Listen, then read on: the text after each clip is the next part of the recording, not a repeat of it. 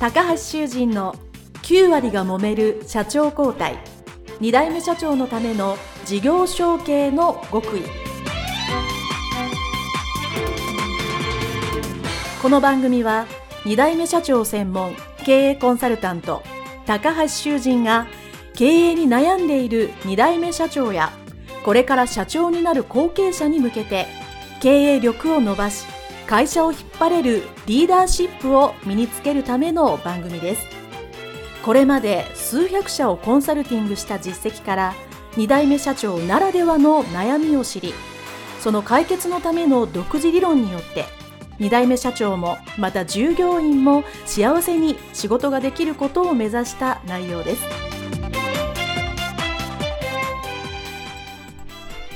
皆さんこんにちは。事業承継コンサルタントの高橋修人です。本日は株式会社七分部丸島海一社長のインタビュー後半でございます。丸島社長よろしくお願いいたします。よろしくお願いします。はい、えー前半の後継者時代ですね事前のお話ではいやそんなドラマチックな話ないよとおっしゃっていたにもかかわらず営業マンが全員辞めてしまうと。大変な目にあて非常にあの落ち着いて朗らかなお声通り見た感じもね優しい感じの方なんですけどいやその当時は本当大変だったんだろうなと。夜も眠れないっていうのはですね僕もよくわかりますね。僕も赤字だった時はですね毎月赤字で本当どうしよう 悩みに悩んだことがあるので資金繰りからなんか余裕ができてね、解放されて、あ、なんかいけるっていう気持ちはすごくわかります。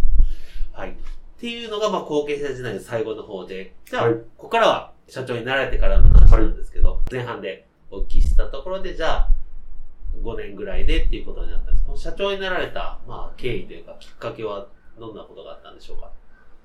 もう基本的にもう父親も仕事らしい仕事はもう全部やんないようになって、会社にもあんまり来なくなって。ご病気になられてからは、もうずっと闘病。あ、全然手術が成功して、あそうですか。私が入社してすぐにピンピンにはなったんですけど、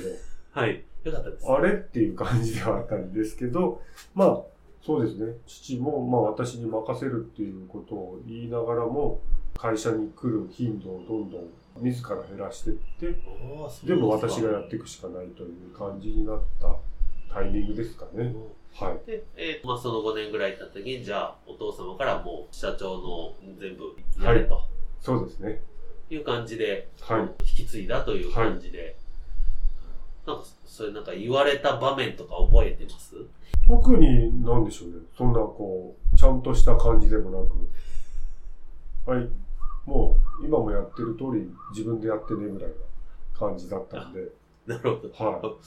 はい。だいたいこれ、すごく覚えてる人まり覚えてない人がいて、僕もあんまり覚えてないんですよ。い。あ、そうですか。あの、なんていうか、後継者時代の後半は全部資金繰りも僕がやってたし、うん。全部は、その時は服屋さんをやってたので、服屋さんのやり方とかは全部自分がやってて、うんまあ、いわゆるほぼほぼ経営者的なことは全部やってたので、なんかある時は来年からせよみたいな、なんか、すごい軽く言われて、ああ、わかった。なんか忙しいのに言われて、ああ、わかったわかった、やっとくわ、みたいな感じだったので、覚えてない方はすごくあのわかります、気持ち。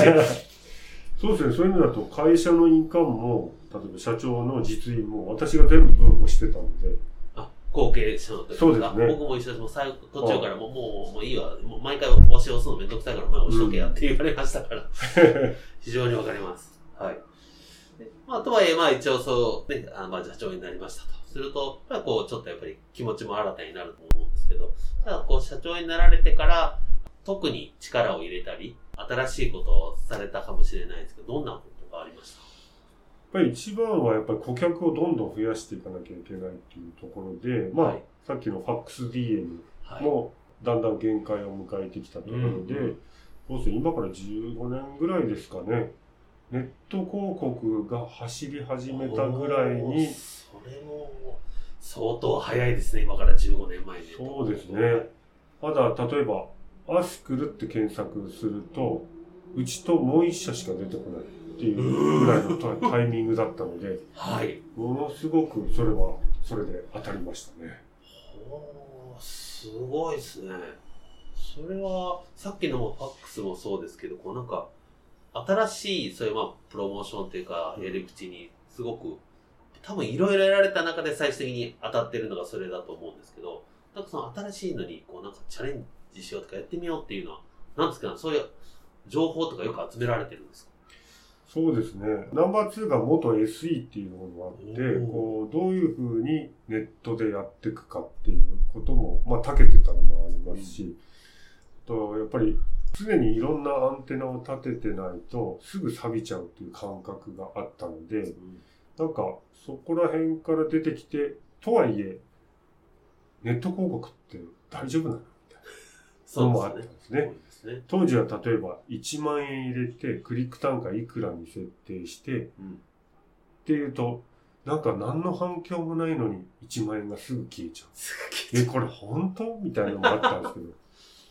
じゃあそうです3万円入れてみた。あ、ちょっと反響があった。うんじゃあ10万円入れたらどうか。あ、意外とある。っていうところで、あ、こんだけ反響あったらもっとやろうっていうふうに、まあ、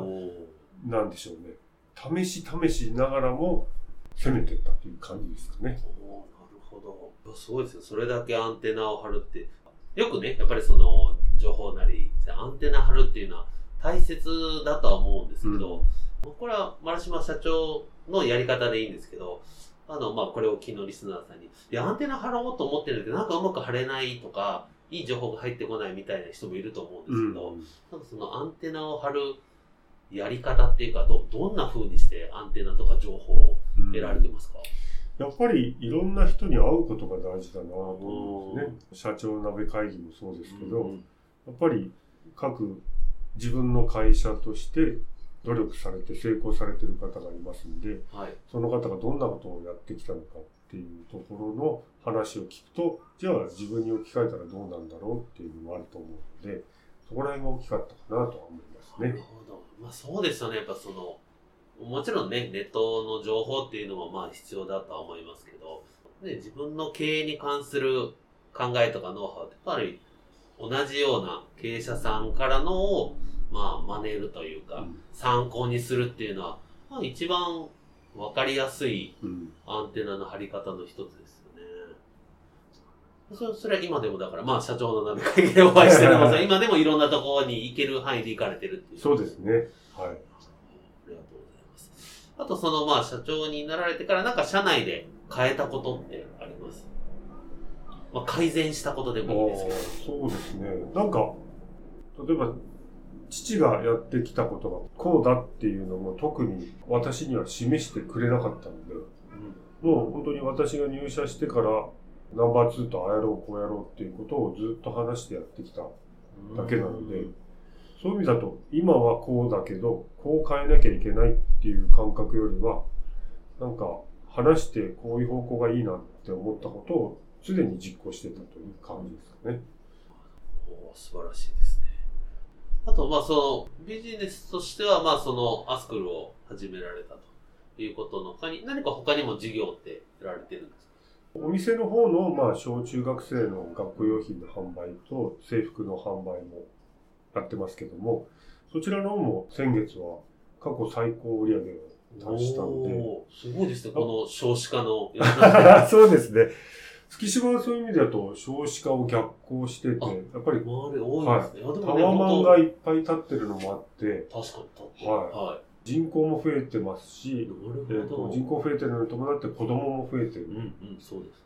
と逆にあと制服を担当してる他の用品店さんとかが、まあ、高齢で閉められるあっていうタイミンあ。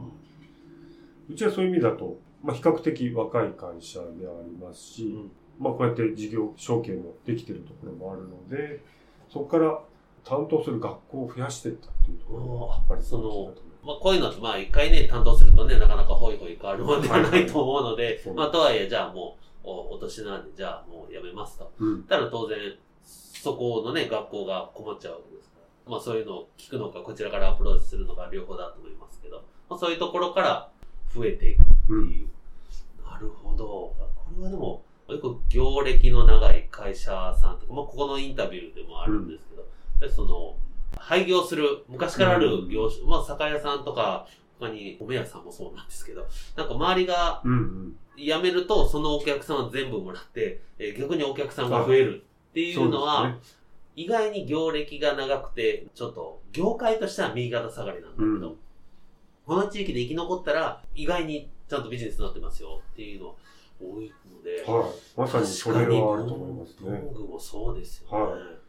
月島には文房具屋がうちを含めて6軒、7軒あったんですけど、やっぱりこういうご時世なので、うち以外は全て潰れてしそうですか。まう。はい。で、何でもそうだと思いますけど、一軒になるとすごく強くなるっていうのはすごくありますね。で、例えば学校に対しても制服うちで担当させてくださいっていう営業しても、全然そっぽ向かれてたんですけど、やっぱり担当してた用品店さんが潰れちゃうと、誰もさん、ちょっとお願いできませんかって、向こうから言ってきていただける。うん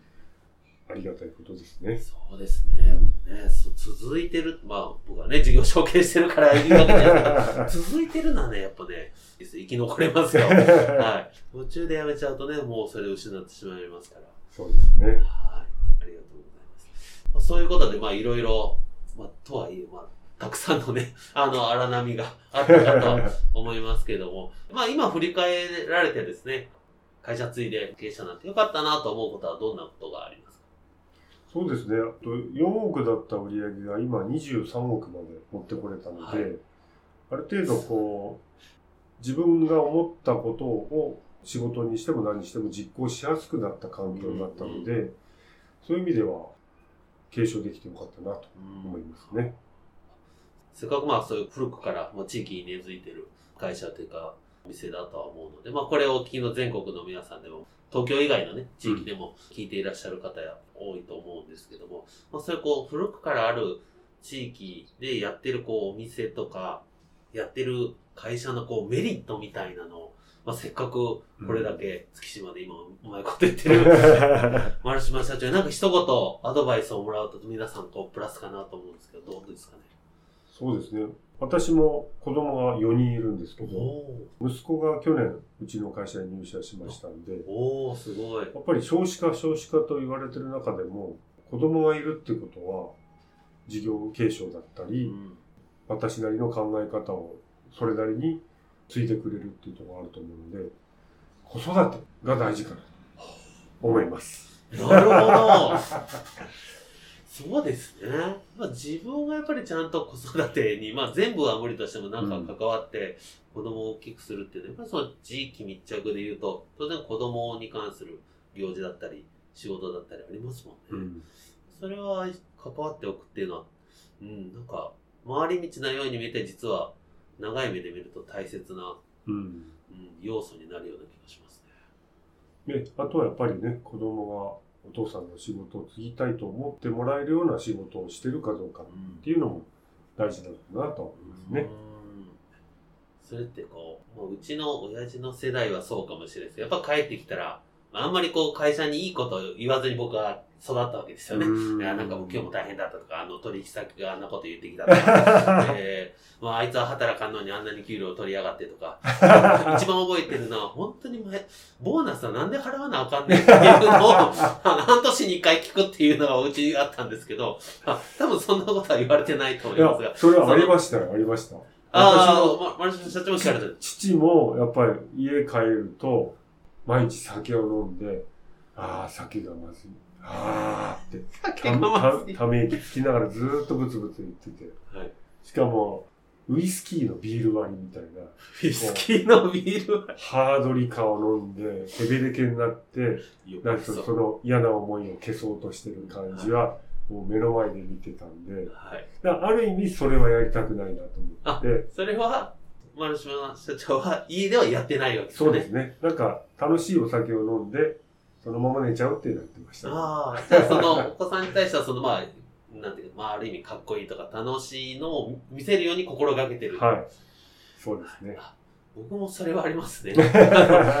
まあそ、うんその他のね、ことはまあ言ってもいいと思うんですけど、家では仕事の愚痴が言うまいと。いうのは心がけております。はい。ということで、えーいろいろえー聞かせていただきましたが、最後に一つですね、皆さんに聞いてる質問があるんですけども、タイムマシンのようなものがあってですね、過去に戻って、まあ、今の、えー丸島社長が若かりし頃の丸島青年にアドバイスをする。そしたらどんなことをアドバイスしますかっていうんですけど、まあ、戻るタイミングを会社入る前ですね、まあ、お父様が病気でうんうん。倒れられたと。で、戻んなきゃいけないなと。いうことで、まあ、すごく不安の方が普通に考えれば大きいと思うんですけど、まあ、その不安になってる当時の、えー、丸島青年に、今の自分から何とアドバイスをしますか？そうですね。えー、大丈夫？まあまあ成功するよ。いいですね。まあまあっていうのがいいですね。そうですよね。従業員さんが30人抜ける前だから、まあ、一応ね、そそれだけの会社で帰るのね、不安だったと思うんですけど、そこで、まあまあ成功するよって言ってもらえると、なんか、じゃあ、ちょっと頑張ろうかなと思いますよね。はい、ありがとうございました。それではですね、えー前編後編通じてインタビューさせていただきました、えー株式会社七分部丸島海地社長でございました。どうもありがとうございました。ありがとうございました。